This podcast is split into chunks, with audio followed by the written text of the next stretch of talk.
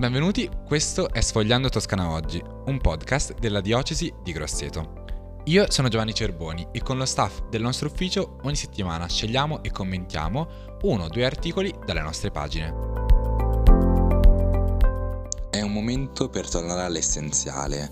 Sembra una frase un po' inflazionata, ma se invece la guardiamo nel contesto che vi offriamo questa settimana, è una frase molto significativa. Infatti a dirlo è Madre Godigno, che è, una, che è la presidente regionale dell'Unione delle Madri Superiori e perché questa volta non è una frase inflazionata? Perché ha a che fare con la vita di congregazioni, di monasteri, di, di comunità, di, di, vita consacrata in tutta la nostra regione, ma un po' in generale anche in Europa. La crisi che stanno attraversando queste realtà può essere eh, un momento fecondo ci piace anche portare una testimonianza vicina alla nostra, alla nostra esperienza come quella del monastero benedettino di Siloe. Proprio l'11 luglio eh, a Siloe è stata fatta la posa della prima pietra della chiesa, il cuore pulsante eh, di un bellissimo luogo e di una comunità appunto viva da più di 25 anni. Quindi con questi due racconti, per tornare all'essenziale, buon ascolto. Di Riccardo Bigi. La casa madre delle missionarie francescane de Verbo Incarnato è una grande struttura nel centro di Fiesole.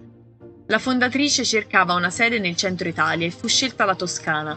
Nel 1949 l'acquisto della villa, che diverrà poi sede generalizia e che oggi ospita anche l'infermieria per le suore anziane o malate.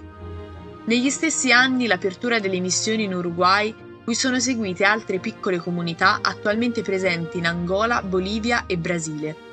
Proprio dall'Uruguay viene Madre Fatima Godigno, eletta superiora generale nel 2014. Da alcuni anni è anche presidente regionale dell'USMI, l'Unione delle Madri Superiori delle varie congregazioni religiose. In Toscana le case generalizie o provinciali sono più di 30 e l'USMI conta 31 madri superiori generali e 3 madri superiori provinciali, Presenze religiose che danno vita a una fitta costellazione di monasteri e conventi, oltre che di opere sociali importanti, asili, scuole, case per anziani, servizio negli ospedali, nella pastorale giovanile di diocesi e parrocchie. Una capillarità che purtroppo negli ultimi anni si va assottigliando. Sempre più spesso capita di leggere notizie che riguardano presenze religiose che chiudono, suore che lasciano paesi o quartieri, legami col territorio che si spezzano, comunità che con dispiacere si distaccano da chi per tanti anni ha offerto, oltre a una testimonianza di preghiera, anche servizi importanti nell'educazione dei bambini, nell'assistenza agli anziani, nell'aiuto ai poveri, nella pastorale parrocchiale. Per la vita religiosa è un tempo buono, commenta Madre Fatima.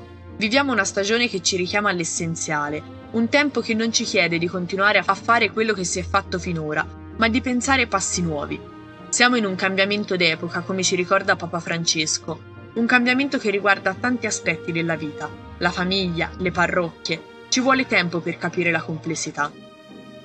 Questo è bello, anche se può fare timore, perché chiede di mettersi in gioco e chiede risorse che non sempre è facile trovare. Di fronte a case o a opere che chiudono, sottolinea, il primo atteggiamento deve essere quello della gratitudine per tutto quello che è stato seminato lungo gli anni, per la scia di bene che viene lasciata, Bisogna anche tenere presente che una chiusura non è mai decisa a cuor leggero, è il frutto di un cammino di discernimento, di confronto all'interno degli organismi che partecipano al processo decisionale. Non è la madre superiora che per sua volontà sposta le suore o chiude un convento. Sono scelte sofferte e difficili che vengono fatte in base a tanti fattori. A volte si tratta anche di fare i conti con povertà e fragilità che esistono nelle nostre famiglie religiose, che fanno parte della nostra carne. La parola chiave, secondo Madre Fatima, è sostenibilità. C'è una sostenibilità carismatica. Ci sono carismi nati per rispondere a momenti storici ben precisi, che oggi non corrispondono ai tempi che viviamo. Non serve aggrapparsi alla tradizione, bisogna sapersi adattare ai cambiamenti. È la bellezza della vita religiosa, è sempre andata nelle periferie a rispondere ai bisogni che c'erano, aprire un asilo dove non c'era, assistere gli anziani. Oggi le periferie esistenziali sono altre e dobbiamo cercarle. Non sono poche, ad esempio, le comunità religiose che hanno risposto all'appello fatto tempo fa proprio da Papa Francesco, aprendo le porte ai rifugiati o migranti, anche se a volte le complicazioni burocratiche rendono difficile anche questo passaggio. Non sempre si hanno locali adatti.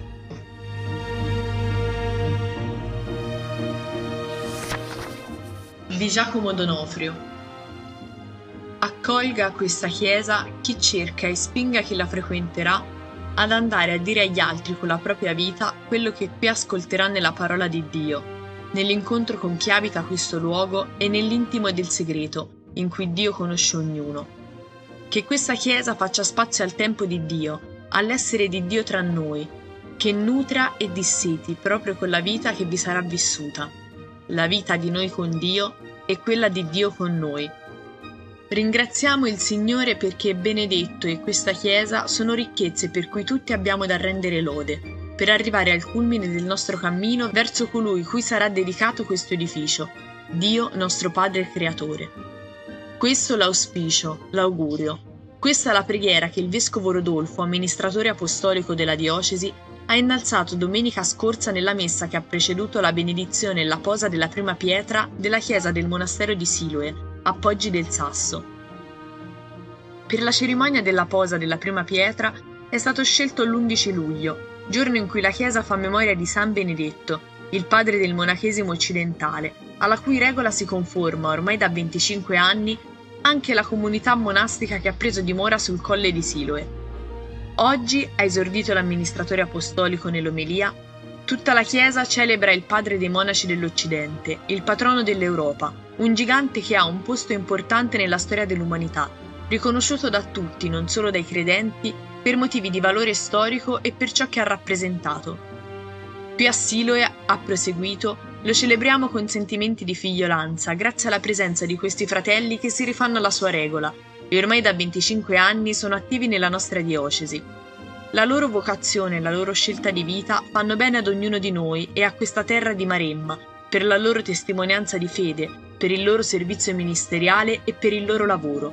La santità e la grandezza di Benedetto, però, ha aggiunto, ci fanno anche allargare lo sguardo del cuore a quest'uomo, che in qualche modo ha inciso nella nascita dell'Occidente e di tutta l'Europa come maniera di vivere l'umanità, come civiltà, come cultura, che per mezzo di lui affonda le radici nell'esperienza cristiana, che in lui e attraverso di lui Vede e proclama all'uomo, ogni uomo, ogni donna, come valore assoluto davanti a Dio, proprio perché figlio suo e perché sempre in ogni situazione in relazione vera, filiale, intima con Dio.